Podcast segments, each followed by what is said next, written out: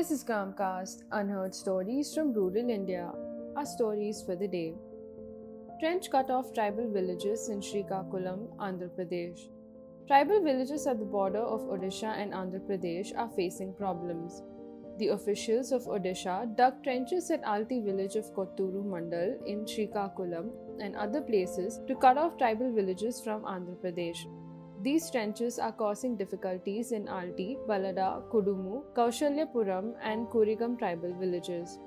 A resident of Alti village says that they find it difficult to reach Mandal headquarters for medical help and other essential needs.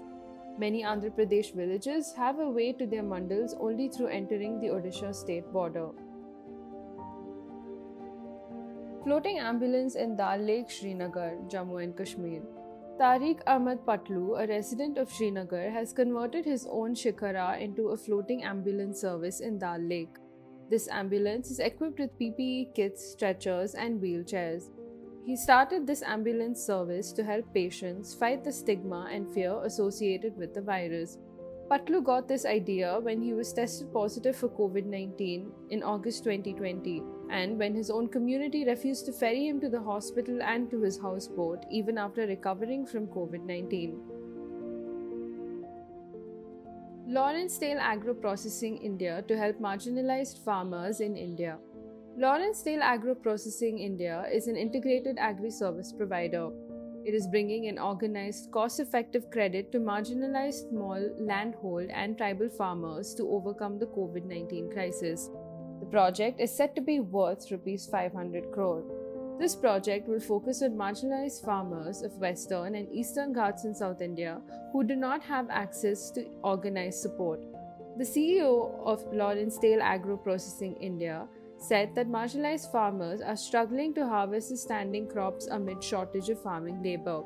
These challenges are addressed by organizing farming labor with all safety protocols and liquidating the aggregated harvest. Long wait continues for aspiring teachers in Bihar. 94,000 students of Bihar who aspire to be teachers have been waiting for two years to receive their appointment letter. The appointment was supposed to happen in 2014, but the process was delayed due to several court cases and new provisions which kept adding the eligibility criteria. In 2019, aspirants protested as a result of which the government issued vacancies. In 2020, a new court case was filed and the appointment was delayed. Students are still waiting for their appointment. There is no statement from the state government regarding delay in appointment of students. Tune into our podcast tomorrow for more Indian anecdotes. Gramcast Unheard Stories from Rural India.